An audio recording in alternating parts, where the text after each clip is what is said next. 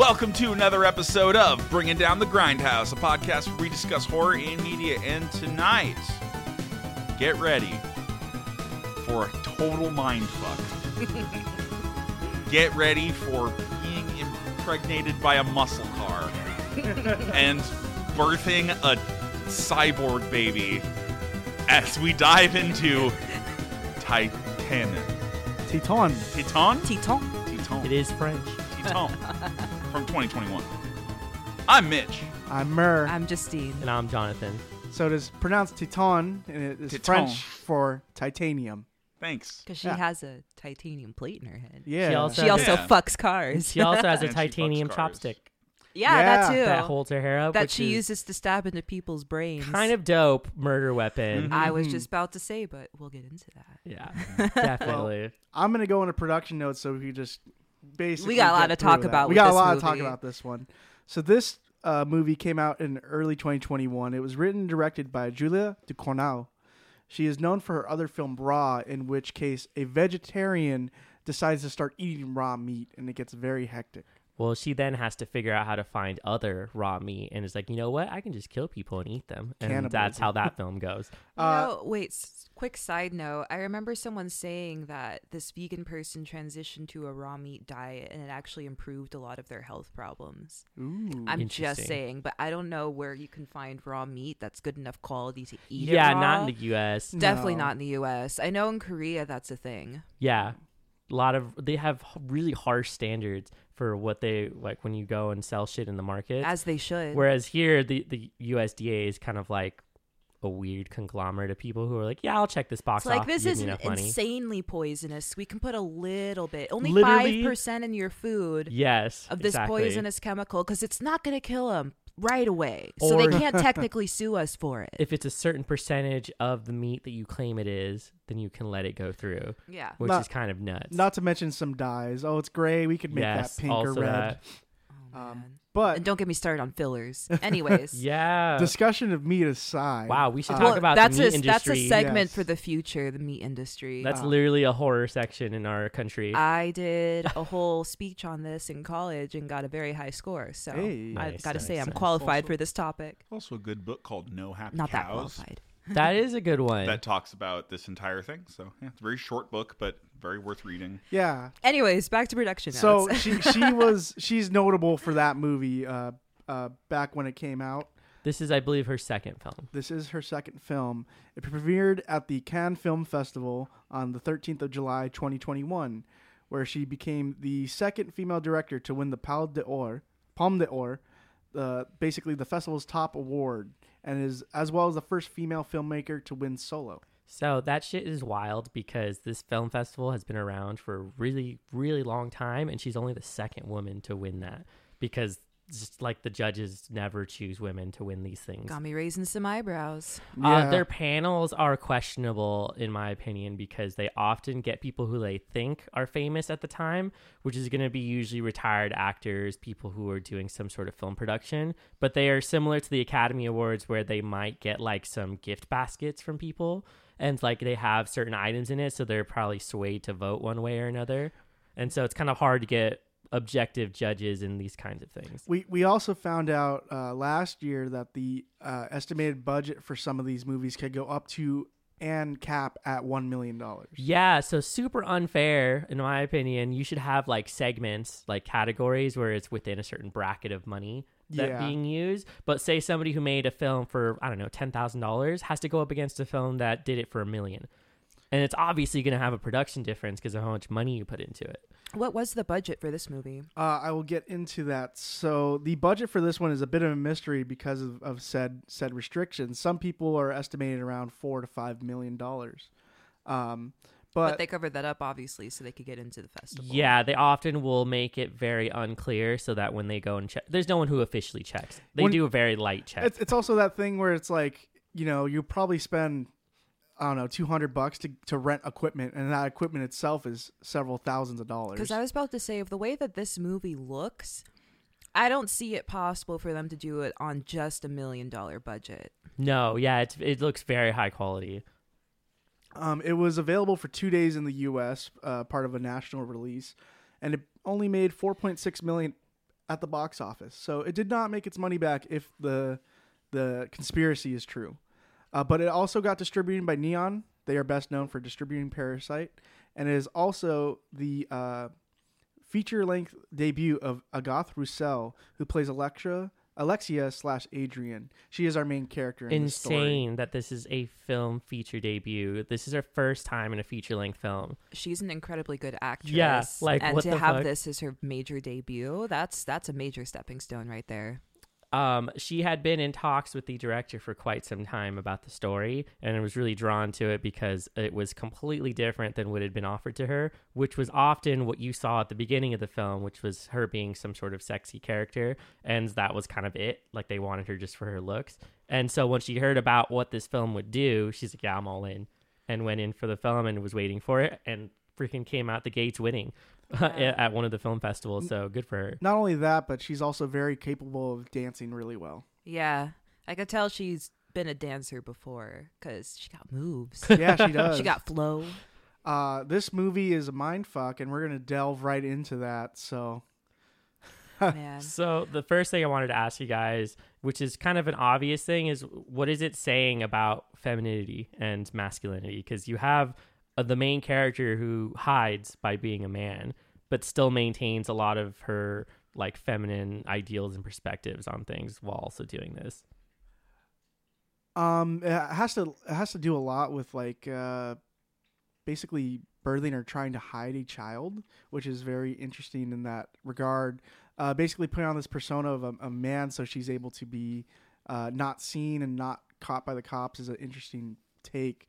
I've never seen a movie where someone basically goes through rigorous like taping of themselves to basically portray someone else. So it was interesting to see the switch from quote unquote sex worker to someone who's trying to just be a regular Joe so they could like slip into, you know, something different. I wonder if it's trying to say something about like escaping femininity, like if it's even possible, Yeah, sort of thing, without without um you know i mean is it can you actually escape being perceived that way? Because even even in the movie there are like the fi- like some of the firefighters treat her weirdly, even though she's like you know supposed to be a guy at the time. And it's like some of them do, some of them don't. The way I took Yeah. it was that she obviously didn't like her experience working as a dancer for Mhm. this like it's basically like the beginning is the like the literal representation of most of the industry and what happens to women when they work in these kinds of situations which is that they're only there because of their looks and their body. And i think the the director kind of turned that around and made the movie to start it was like this is the male gaze right? Like this is made for men to Mhm. watch and enjoy. And then as the movie goes on it tears that away. It makes it really uncomfortable for you to watch so that you understand how uncomfortable she was at the start of the it- story Yeah, because it does do all the same things that you're going to see typical in like male gazy shots and stuff like that. It does them for all those, especially when it's when she's in pain or you know trying to bind herself up, but it's always uncomfortable. So the way I saw this movie might be a little different because I don't necessarily know if the director was even trying to portray any significant messages throughout this movie. True. And the strong feeling I was getting throughout watching this movie is that this was an art piece made for art's sake. And the thing with that is if you don't make the purpose behind it evident, then people are bound to draw their own conclusions, which mm. is what I think the director was trying to get out of this movie. Because there's a lot that you could take away. Definitely the aspect of femininity versus masculinity and how comfortable you feel in those roles. But I think also a lot of it has to do with industry. I think that was a big Yeah. part of it and how we're kind of all getting fucked by industries. The Yeah. uh, it's we're also going to be talking about that in our new episode last night in Soho. How uh, basically the industry takes people of all sorts of backgrounds and areas and basically warps them to be something that they want. And if they want to get in higher positions, they got to do things that they don't like, which is most likely illegal stuff or like stuff like sexual favors or basically um, Yeah. you know working themselves super hard uh, i gotta say watching her give so many signatures out by all these men that have just like their cell phones out it was just it was very disgusting to me i felt yeah, very I felt uncomfortable from the start. Cause it's it's interesting though because I feel like she really was enjoying herself when she was dancing. Like she was kind of in her own world, but then she came out of that and had to cater to the fans basically take their selfies give them the autographs give them a hug what the fuck Well, ever. it starts like where she kind of has a underlying obsession with the car itself. hmm like- which came from a trauma that Right. she'd experienced when she was younger which then you also have the element of trauma being mixed into Yeah. the whole idea behind this movie Yeah, she's dealing with it all the way through.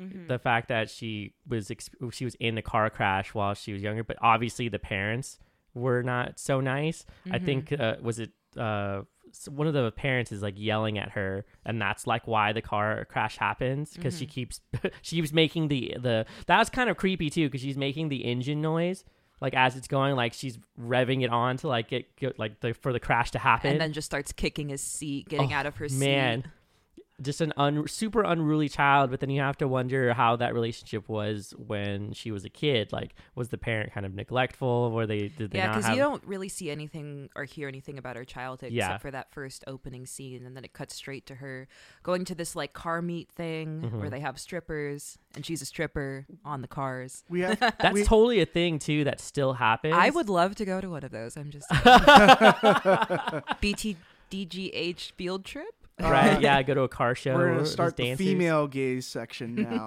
yeah it's just right me like man They're hot. but where are the male strippers at i know they're around i'm sure it happens now with all the the women who bring their really souped up cars to these meets oh yeah they might have somebody who's who's dancing with their car It's funny because the way this film opened, the way she walked in, I thought she was working on the cars there, especially Oh, right. given like And what I already knew about. And then she changes, and I'm like, "Oh, who's the stripper?" And I'm like, "Oh, wait, that's her."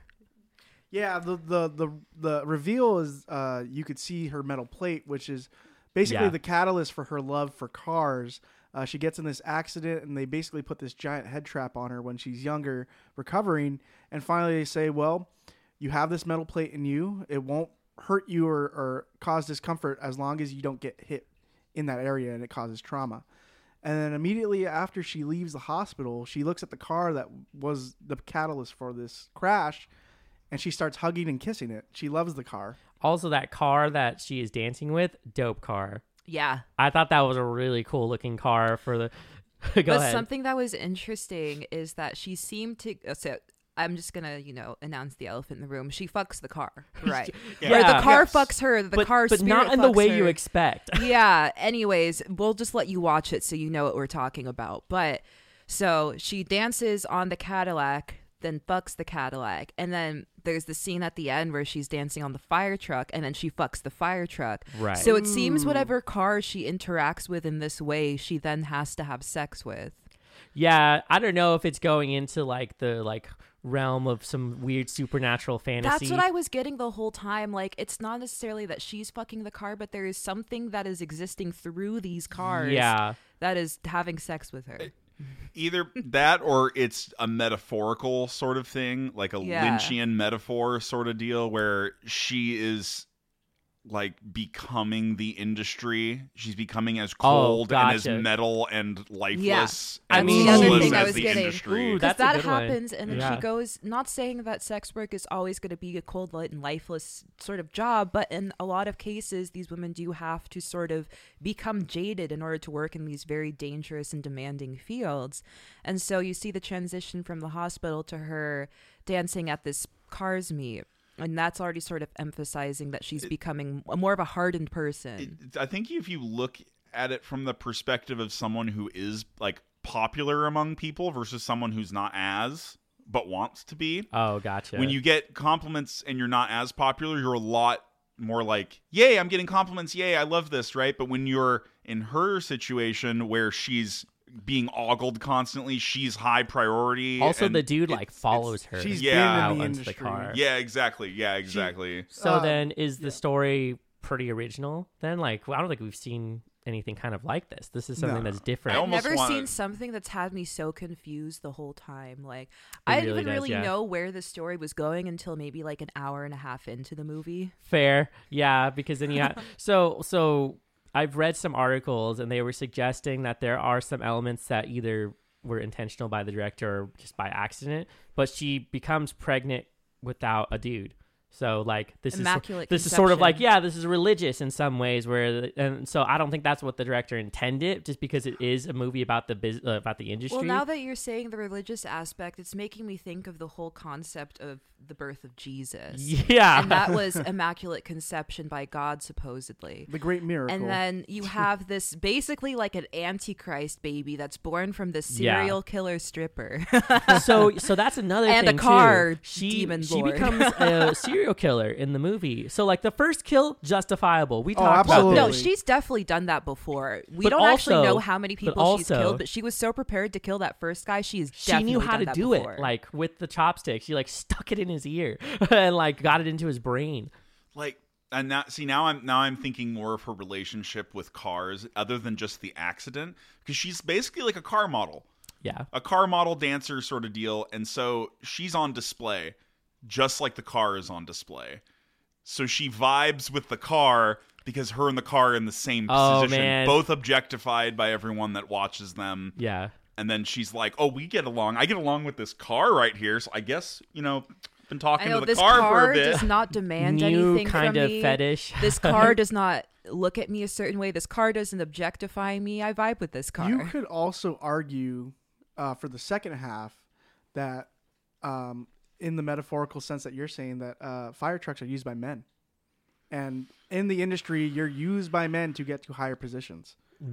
Got to climb that ladder. Got to climb the ladder. Dang, there's you literal know- ladders on that thing. you, you climb the ladder and you wax the pole. That's how you get to the Ooh, top. Shit. there, the amount of interpretations you can do i think that's why i think that's why i would describe this as almost like a lynchian sort of movie Yeah, because it has all those interpretations not a, enough stuff is explained and vague for she you to is very similar in the way that she answers her questions for interviews. She loves messing with people Yeah. to be like, it's whatever, like you want it to be, or like, you know, what what did you think it was, and like won't answer things really directly because she loves people Love getting that shit. confused about what she's made because it's obviously gonna like make people be like, what the I fuck mean, is this? sometimes you you make these so that you can spur discussion Yes, you exactly. want people Yeah. to talk about the stuff because that's how you get them talking about the different subject material the ideas you're trying to present So so for this film then, how did it disturb you? Like did it horrify you? What like what was the body horror? Like things that really got to you?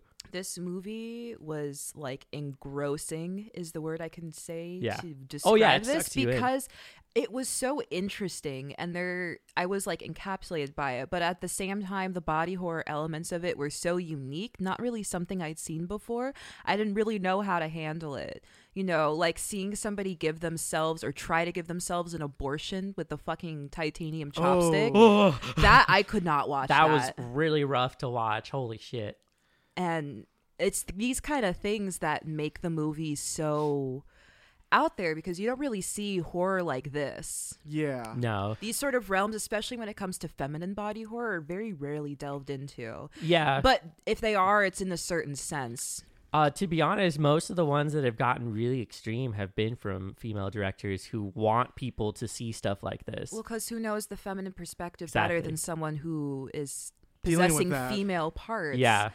And, that's how I can tell that this film was directed by a woman and not a man, because a man would have gone a completely different route if he was trying to uh, show feminine horror. Yeah, that's fair. They they often will do films that are like um they'll do like a, a revenge kind of thing where they'll like they'll just flip the tables and the girl kills men and that's it. Or and, and it's typically like some sort of rape revenge kind of thing. Also that, yeah, there's usually some sort of catalyst which includes the the violation of their body, which is that. But in this case, she has she gets impregnated, but there's no men. So like as far as I know in the film, there's no sexual interactions with any men. She she tries the relationship with the girl, but then it gets really aggressive, and she uh, she murders her and all the people who live in that house. So it's like you don't know how to feel about these relationships. I, oh, go ahead. Uh, I was gonna say it like like that scene, like the, definitely the scene where she just goes through and starts killing everyone in the house. Without the background, I have a lot of difficulty sympathizing for her situation because it's Like, just like after that, yeah, like like because so the dude that like comes on to her when she's just trying to leave, absolutely understand axing him. Yeah. Don't have a problem with that Yeah. whatsoever. I don't have an issue with this. But ever afterwards, I'm just like, that none of the people there asked for this. Like the dude upstairs. Yeah, holy shit. That I, I couldn't job. watch that part because I I, knew so what was gonna happen, and he was just like, "Hey, is the bathroom like somebody in there?" He's like completely nude. He's like uh, Yeah. covering Holding his junk, just like He's hey. like I very vulnerable. Mhm. Yeah, Yes. and it's got this weird dark humor to it too. Because she's like, "How many people live here?" How many people live here? And I'm like, I'm Gotta like, say, it was very disturbing to have somebody killed with a stool.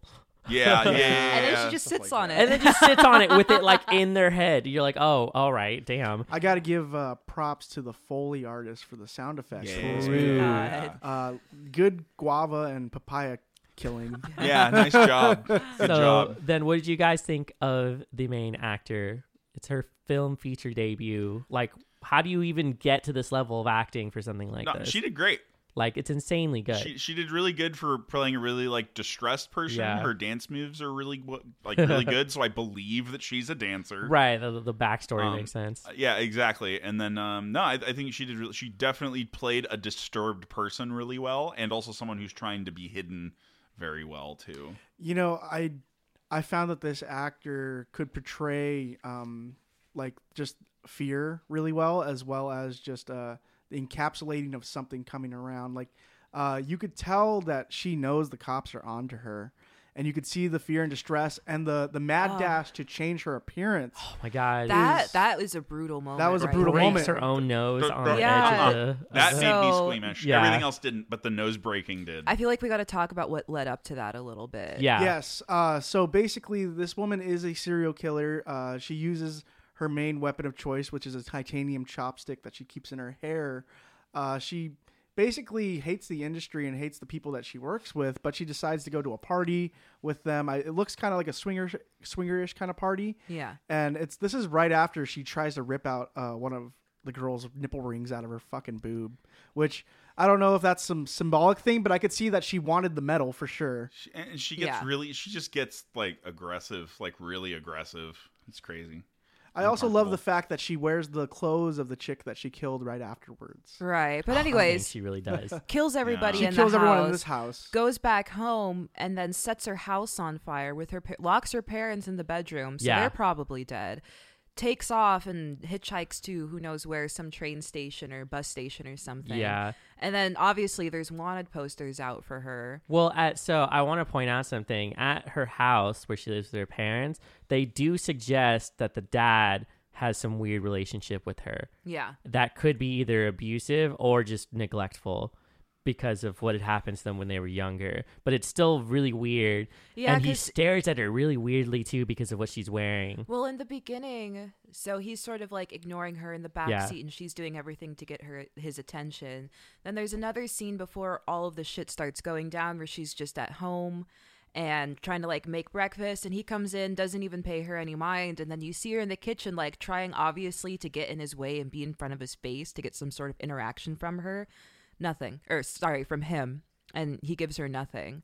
So, yeah, there is that aspect that she's been completely neglected by this man in her life. Yeah. Also, this then, is uh sorry, sorry. Go ahead. But when she comes back from murdering everybody in that house, he's standing there in the window smoking a cigarette, and I almost feel like he knows Yeah, he knew. what she does, but he just chooses to accept it or not pay any mind to it because he just doesn't pay her any mind Oh. at all.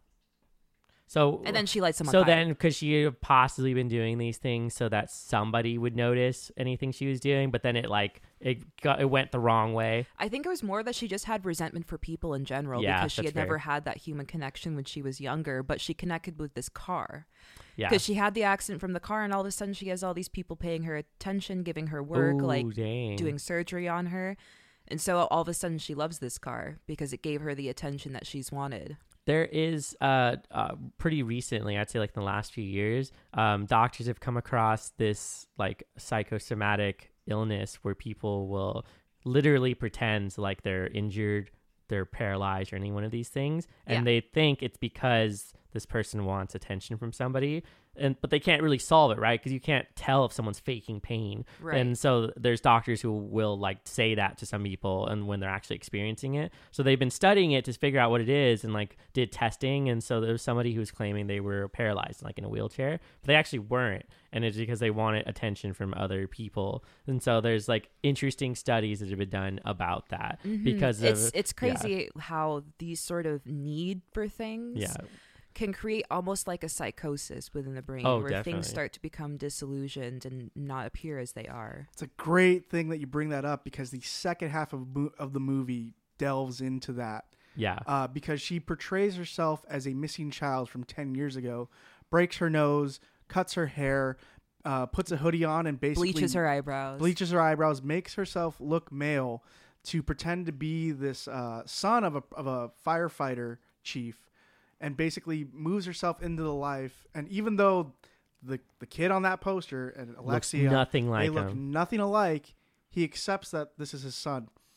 And uh, because he's a broken, lonely He's- man. he's a Poor broken, lonely dude. man. This is like there's so much sympathy built for this character throughout the whole thing that you really don't want anything bad to happen to him. Yeah, so this guy who lost his child 10 years ago is this firefighter, and uh, she ends up turning herself in as this missing child. He comes to pick her up, and I think he kind of knew at some point, like before it was even obvious that that wasn't his kid, but he was just so desperate to have a child that he was like, if you say you're my kid, you're my kid. And, Right. you know, eventually he finds out who she actually is. Uh, so we, I'm gonna name the actor real quick. It's Vincent Lindon playing a character named Vincent. He is the chief of uh, fire. I also find it uh, interesting that she killed her parents by fire, and then she eventually yeah. goes to a fire station, Right. which uh, basically could be like the burning of a bridge to start a new life because she's very hesitant to open up and speak to her father, the, her new father, and she's basically trying to keep a down a down low per, uh, perception of herself so she doesn't get caught by the cops. Right. Um, but eventually learns to love this guy like a father because he keeps a roof over her head, he makes sure that she's well fed, and he doesn't ask questions. He doesn't try to pry too much. Uh, a little bit in the beginning because he doesn't understand why they're quiet, why they have a titanium plate in their head. But the implication is there is you are my son. I will care for you. Who cares what the other people think? All these people that I work with that think you're mute or crazy. You are my son, and they could fuck off. Good dad. That's dad Yeah. of the year award. Right. for real. Yeah. So then so then the second part of the film really changes gears towards her just hanging out there and trying to hide from everybody else and then forming this relationship with the father as the baby is growing. And it grows fast. Like this is what a couple days, maybe weeks. Yeah, probably just a few weeks. Yeah, and so it, like it's accelerated like really quickly, so fast that like the flesh is tearing away like from her stomach and just, like parts of, or her side and everything. But while this is happening, she's having to deal with the fact that the father is also like a broken man, like you mentioned, because he lost his child. Didn't change anything about the room. Addicted to steroids. Addicted to steroids Yeah. too, and is like trying to reclaim a lot of his like younger years by staying really strong. And so he just injects steroids straight into his ass, which becomes harder and harder for him to do. Yeah, and another thing is they showed multiple scenes of this man's muscular ass. He is Oh yeah, buff. he is. He's so buff. And this guy is actually in real life buff. Like he does not do steroids in real life. So this is kind of nuts to see him that jacked in this movie. Okay, little tangent, but I have to appreciate all of the scenes with the firemen.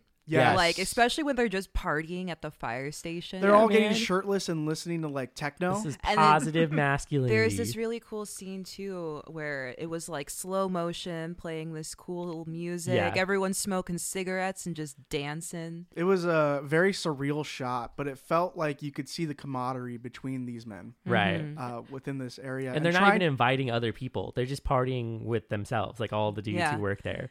and they're trying to accept uh, uh, Alexia, who is now taking the persona of Adrian, as they say, Adrian, Adrienne. Adrian, Uh, Dope and, name. I like that name. You know, some of those guys are actually very accepting of uh, Yeah. the the new person, and some aren't. We have uh, one of the characters who's a firefighter who He figured out who they were pretty quickly. who has a hunch. You know, mm-hmm. he looks at the poster and he looks at Adrienne and he goes, "This is that chick." Well, he's also driven by some jealousy too, because he gets paid. Uh, he gets paid less attention after the child shows up because Yeah, he, he 'cause- probably was set up to be like his quote unquote like surrogate son. Yeah, or like I guess just really close assistant. Really close to the fire chief, yeah.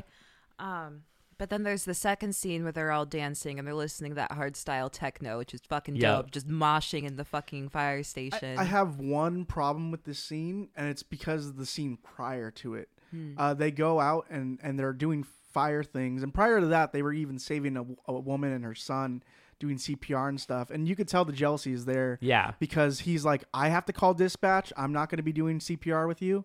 Uh, they go out into the woods and they find a propane tank in a trailer. And the father hands it to him and says, You're going to be taking care of this. The next scene is an explosion. Uh, the, the character dies. And uh, Ale- Alexia or Adrian is in, is in the uh, ambulance. And then the next scene is when they start partying. It felt really weird to have that kind of mood shift because Right. they lost someone. But I understand that it could also be an escapism thing. Well, that too, and then there's different ways that different cultures celebrate or remorse or remember death. yeah, And we tend to have a very like Solemn. solemn, sad, melancholy aspect to death, which is fine, you know, if that's your jam. But a lot of other cultures will actually celebrate someone's death because it's, you know, their transition into something else and you want to think of it as a good thing not necessarily a bad thing you want to celebrate their life so i'm not saying that that's necessarily what they were doing i don't know but it is possible that that is simply the way that their culture Yeah. celebrates death Also, the dude who com- who the dude who confronts Alexia also tells the fire chief, and the fire chief's like, "Don't ever talk about my son like that, like ever again." And then it's heavily implied that, of course, he's the one who killed him Mm-hmm. later on by handing him that, knowing how dangerous it is. And it was like, "Here you go," and then he dies Ah, shortly yeah. after. Yeah, probably because he was questioning too much and yeah, just he's making like him feel too much suspicion brought down onto his new son. And even more interesting is that when uh, she arrives and she's looking through all the stuff, she puts on a dress that she finds, and it turns out that his actual son used to just wear this dress when he was a kid, and so it's not weird. This is like a confirmation for him, like, of course this is my son. And so then that's kind of like the shifting moment of acceptance, where he's like, yeah, like who else would put on this dress and think it's normal? um, this entire time that this uh, plot is unfolding, the body horror is getting worse and worse. Um, they are basically taping their, their belly as well as their breast to basically keep keep the identity uh, low. They shave their head, they wear hats, they try to keep a low profile, but we always get those scenes where they finally get home and they get into the solitude of their room and they remove the bandages and they're just there's scratches all over the body there's ripping and tearing of the skin she's throwing up and she's pissing oil at some point So then, what is the pregnancy all about? What the heck? Why did she even get pregnant? What did like really? Why did this happen to her? it's a child of the industry Yeah, is that what it is? Like a literal like it take like it literally is gonna kill like her. basically a metaphor for generational trauma. I want to say. Oh yeah, because you get literally into a new Mm, child. she's coming from this generation, which I want to say that a lot of people have this common story where they sort of feel oh, object- objectified and Yeah. also isolated from a sense of purpose, a sense of belonging. And then that trauma is then transferred on to the next generation where they become literal, like, steel beings. Mm. Steel and flesh, you know, but they're hardened for sure. They're carrying that weight that they carried from the previous generation. a little bit of that trauma is in all of us And I got to say, she was probably carrying trauma from her father and her parents' Yeah. generation too. now passing it on to this next child um, i had a little bit of a different interpretation i found that this interpretation was a little bit more about love uh, how how it's you all about love. how you could be uh, someone from a completely different background, but you could find love in different people. Uh, seeing that she wasn't blood related to this person, this person accepted her in his life and was Yeah. willing to go with it. Eventually, at some point, you know, she has the baby. I'm 100% sure that Vincent's going to take care of that baby. Oh And yeah, Depending on He's gonna be a great dad. depending on the gender, you'd probably call her or him Alexia or Adrian. I do also want to point out towards the end, um, she in like some desperation tries to come on to him, and like have sex with him and he like gets up really quickly and is like whoa whoa like this is not the kind of relationship i wanted I appreciate that too. That Yeah. he wanted just more of a familiar relationship. yeah exactly because because she gets in and he's holding her like comforting her for a second and then it changes and he's like well this is not what was, this is supposed to be and then it goes into the final piece of it which is probably the wildest climax for a movie ever But before we get to that, it just makes me think of another thing too regarding her sexuality, and that a lot of times the people she would murder were people that she would interact with sexually in some sort of way. Like the first guy, she like makes out with him before stabbing him through the brain. Second girl, she tries to hook up with, um, and it seems to usually be innocent people before she kills them. yeah i Because think the so the dude after she kills the first girl, I mean, he kind of came on to her, so. But I think it was more that she just had to dispose of evidence. But then the poor black guy upstairs that she ended up killing, she gave him a little kiss too before she murdered him. So I feel like there's this tie in with her sexuality and her trauma that she experienced younger, the neglect, and then the physical trauma too. And that maybe she only was able to experience these interactions by having, you know, an attractive physique. She was able to get sex, which was the most interaction she could get from people, the most meaningful ones. And so now that's somehow tied into her bloodlust, essentially. And it also like it ties in like with the the parent because she that's the only character that she doesn't come on to Mm-hmm. and she attempts to kill him with the titanium chopstick but she can't get to him because he's too strong even though he's waning in strength Well, there's steroids. actually another part too where he passes out and she sits there and is trying to stab the spike through his brain and she can't do it. Like she can't push it through or, or even like hit him in the first place. yeah she then eventually coddles him while he's having this asphyxiation uh, breakdown from steroids because you could if you take too much steroids Yeah. you could fuck up your breathing and basically says dad are you okay Mm-hmm. i'm here dad Only time she speaks to him too. Yeah. Until the ending. there's there's this whole thing that happens towards the end where he obviously figures out who she is and visibly sees her body and it's like it only takes him a couple seconds to be like it's fine and like covers her up and tells her like it doesn't matter like don't worry about that and then it turns surprisingly wholesome towards the end and then really sad because like their relationship kind of ends like at the end of the film so you don't know how to feel about their relationship they just formed She passed um, on her trauma to him in the form yeah of this metallic and this baby like the child. thing she has to take care of yeah This I- Jesus baby. I wasn't sure if the overdose on steroids scene is real or not.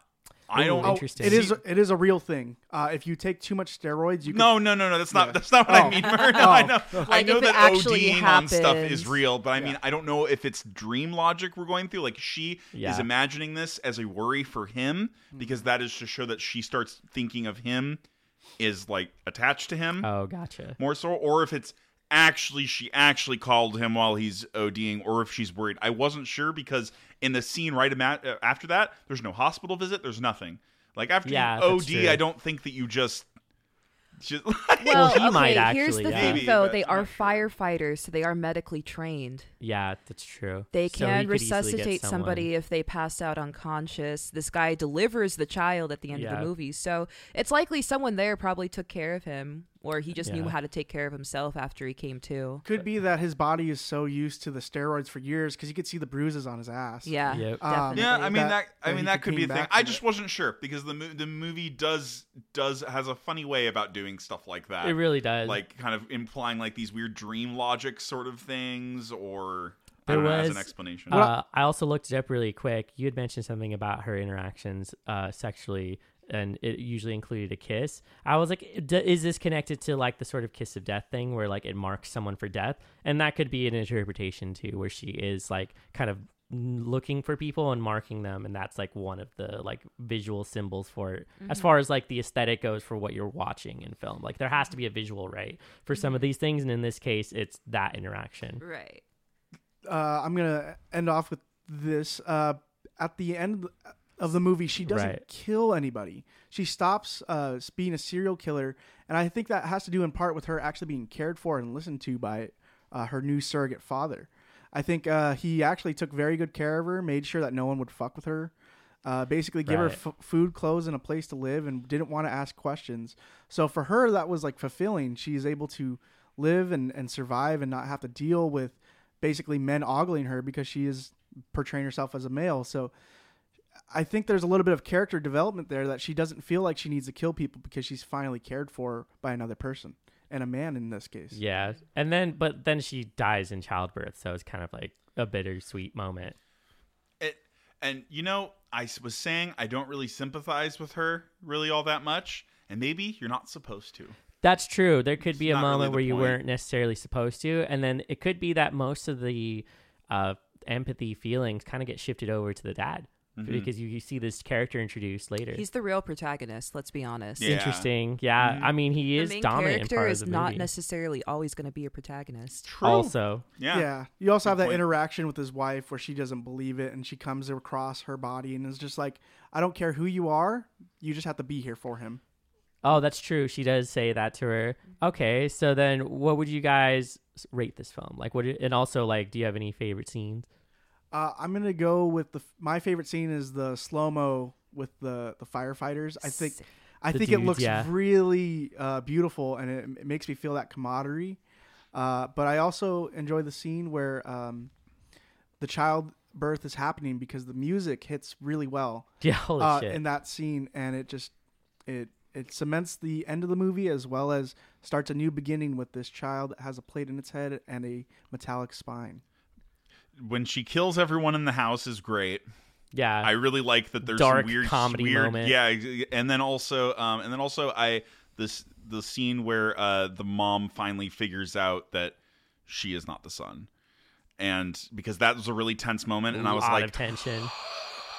and then she's fine with it, and you're like, okay, all right, so we're not, we're not, we're not too in the shit, Yeah, but yeah, I have to say, my favorite scene is probably the same as Murs, the slow dancing fireman. The Oh, techno man. one's also good too. Eh, So- Honestly, both of the dancing scenes with the firemen, one because a bunch of muscular guys dancing with each other is so wholesome. But then also the scene where the fire the chief of fire, he's trying to make Alexi more comfortable and he starts dancing and that was just so adorable and wholesome. He like puts on a record and is just like yeah, starts dancing. and then they just start fist fighting after that. You know what? And you know, I, I think that was just a really interesting scene because he's really doing anything to get any sort of emotional reaction out of them, and Right. eventually gets it. You know. And then there's the scene where she pulls out the chopstick, and he's like, "What? What is this? Why don't you use your fists like a man?" and just did not give a fuck that they were like trying to kill him. And I don't know, it was weirdly wholesome to me. Like it was probably one of my favorite moments out of the movie, just because I was like, "There's a lot going on here."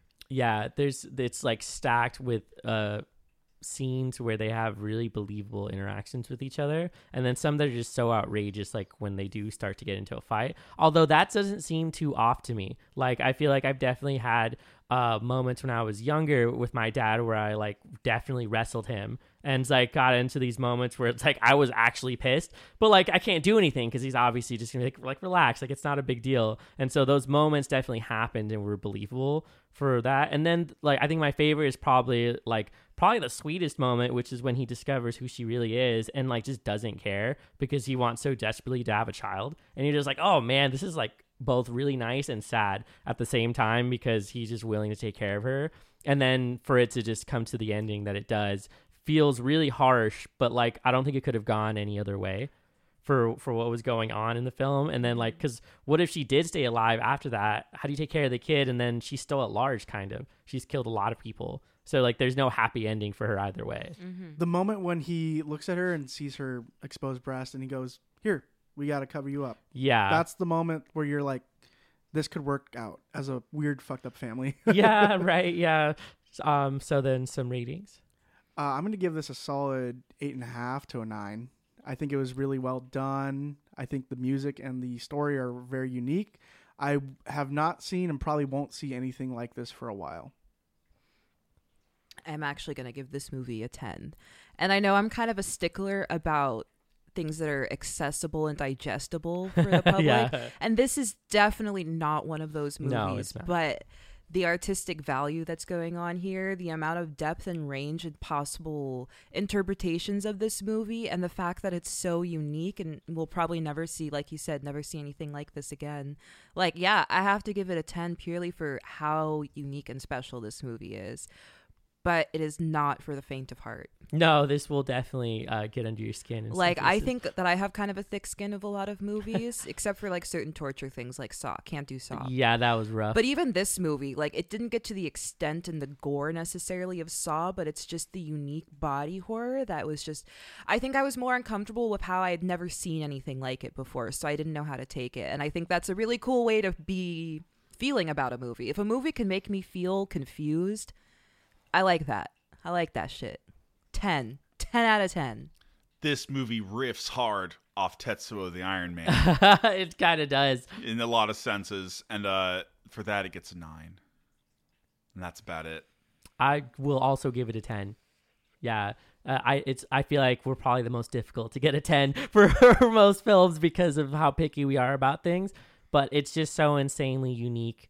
Um, very like she's deliberate in everything she chooses to do for the film and does not give up. Like you are like just the film does not let up the whole time you're watching. And so like you are uncomfortable it's scary it's horrifying. You like don't know what you're feeling and so you kind of experience uh the same bit of trauma that she's going through. And it's like uh you know whether you watched it with a group of people or by yourself it's you feel weird after watching it because of the feelings it leaves you with. So very effective and i'm glad she committed to the like the strong surreal like horror aspect of the film while also maintaining that like it could be so many messages all in one thing so Mhm. really well done and Yeah. i'm looking forward to her making more films and to seeing the main star and other things because she's probably gonna go into horror like that might be her her niche films if she wants to keep doing that um and so it'd be really cool Yeah. to see what's going on yeah Absolutely.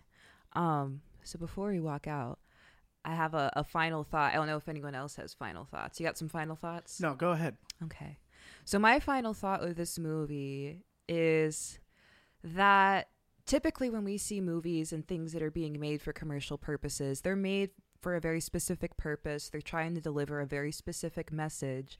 Even if how you get there is a little uncertain, it's still there and it's still noticeable and obvious. But with this movie, is you don't really know what the message is. And I think that's something beautiful and I think that's something that people should incorporate more in their artistic works is making something for yourself and for the purpose of the art rather than how it's going to be perceived by other people.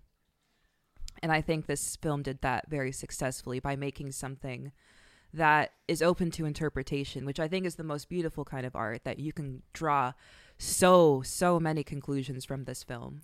It is very close to being art house if not considered already within the realm of, of what's been created there but usually that premise is a really good one to, to follow where you just make stuff for yourself i fully believe she made it just to make a story she's been wanting to make Mm-hmm. and did like really didn't care but then it it resonated with a lot of people which is why i got those awards And I resonate with that process a lot because when I'm oftentimes writing something, choreographing something, making something, I don't go in wanting to make something in particular. I rather get inspirations from things. And then when I'm finished with it and looking back on it, I start to notice things that could be connected and could be considered a plot or a purpose or intention. Even though I didn't plan it that way, I could still perceive it as such. But then you just have infinite possibilities of the ways that this could make somebody feel and how it could resonate with them. And I think that's something really special. When making art, uh, you always have that little uh, self reflection that like could hurt because there's sometimes you're like this is absolutely awful or this is o- obviously I enjoy this I think it might be good and then it, the audience reaction to it or whoever you're showing your art to it's always going to be a different interpretation. So for me I'm, I could be like oh I didn't like how the drums were mixed at uh, two minutes and three seconds and someone could go I love how those drums were mixed I think you did really good. So it really just depends maybe you're not trying to per- be perceived maybe you're just trying to make something for yourself You're just trying to exist, man. yeah I'm just trying to be. But yeah, that's my my closing well then thought. go watch it highly Yeah. recommend Yeah, go watch it. At Uh, don't once. watch it on a full stomach. Don't watch it with your mother Don't- unless your yeah. mother's into that while shit. watching To- Don't- Content warning. content literally content warning Not safe for work. Hey. Not safe for there you work. go. Okay, well, it looks like we're ready to walk on. Oh yeah, out. let's walk out. You guys Yeah. got your boots? Got to Yeah. get my flip flops on because I'm gonna, a little Sorry. I'm warm. gonna get my new uh, cowboy hat Oh yeah, new cowboy hat. Where are the hat. pit nice. vipers at? and the pit vipers. They're Pit here. vi- Oh and the wait, flippy floppies. we're gonna do stuff. We're gonna do stuff for the podcast, which includes making a Discord. Yes. Oh yeah, Discord coming we, up. we want a place where all of you can chat with us, and also, we have a Twitch channel and now, Mitch has set up a Twitch channel, which is dope. So I might start streaming horror games. So if you Yeah. want to watch me shit my pants playing, I'll, I'll be joining that too, and, so know- we'll oh, both be please, scared. I'm gonna need you. Yeah, I'm gonna need another voice that's like I think it's we'll okay, all be Mitch. making can- oh appearances God. on that Twitch Yeah. at That some sounds point. It's gonna be really funny if it's us two because we're just terrified of these games. Oh, I'm so terrified of. I'm gonna play Alien Isolation. Oh and I God, can't. yeah, it's just Yeah. and And then I'm I'm, more- over and I- here like, heh, fucking weenie. I literally started that game, and I think I have 20 minutes logged because I started it, and then it was like, nope, not doing any of this. Logging off. Go play. Let's Right. go play Halo. Also- let's go play Halo. also in the works, uh, me and Jonathan have been recently doing something with TCG games. Uh, Hell yeah. We have been recently opening Pokemon packs, and we're going to start uh, opening Magic packs soon on a TikTok. Yeah. Which is uh, what is it called? Uh, Squirrel Squad. Squirrel Squad 91. What's your birthday? Ninety-seven. 97. So- We're so, that particular Squirtle um, Squad. It not related. It's, it's not related to uh, uh, horror, but it is fun to, to see that because Yeah. people love to see openings. Also, we need to get a little bit into the realm of TikTok because we don't have any visuals for us at the moment. and as yeah. I've been saying for the last few months, are? everything gets circulated on TikTok. it's true. A lot Yep. of stuff gets circulated on TikTok. So we're gonna we're gonna figure out that stuff coming up this year. Uh, but before then, I'm just gonna give you the the little general rundown of what we got going on. We have our Patreon, where for two dollars a month you could basically recommend a piece of horror media for us to review, as well as get all the bonus content that we do in our own little sections. We have Cryptids with Justine coming soon. We have uh, horror games with Mitch, we got conspiracies. conspiracy theories with all of us, as well as a Sci-fi sci-fi channel. corner, and then uh, my personal segment, which is Monsters with Mur, where I am currently Yeah. making a theory for uh, why society has a love for monster movies and why we are so drawn to them. I will be making my theory paper soon, so that will be really fun. It's called, it's called Yeah. a thesis, I believe. yes, thesis. Thank you. Thank yeah. Not a theory, a thesis. Your thesis. thesis paper. Um, other than that, you can find us on all our social medias. We have the Facebooks, the Twitters, and the Instagrams where we will notify you when new episodes come out. Also, make sure to give us a follow on Apple uh, Podcast as well as Spotify. yeah, leave us a review on Apple Podcasts. Let us know how we're doing and let us know about other things that you like hearing from us. It always helps us out uh, with the numbers as well as notifies you when we get new episodes out. You could also just say hi to me. Yeah, you could also just say hi. You can just say hi. I like hearing hi. Um, we also have our Teespring, where for a couple dollars you can get some really good merch with some really cute anime characters of us, as Custom well art. as uh, customized things such as like uh, mugs, glasses, cylinders, other things, stickers. You know, Bricks. bricks, uh, Supreme bricks. You know, Crowbar. crowbar, Yeah, our uh, patented bricks are. Uh, yeah. Yeah. and our hats. so we'll sell you a crowbar. Don't break into people's houses with it. But you should totally. No. for, Well, for fuck the legal police. purposes. Anyways. Don't break Uh, into people's but that's, houses. that's basically it. Uh, let us know how we're doing. We love you very much. Same.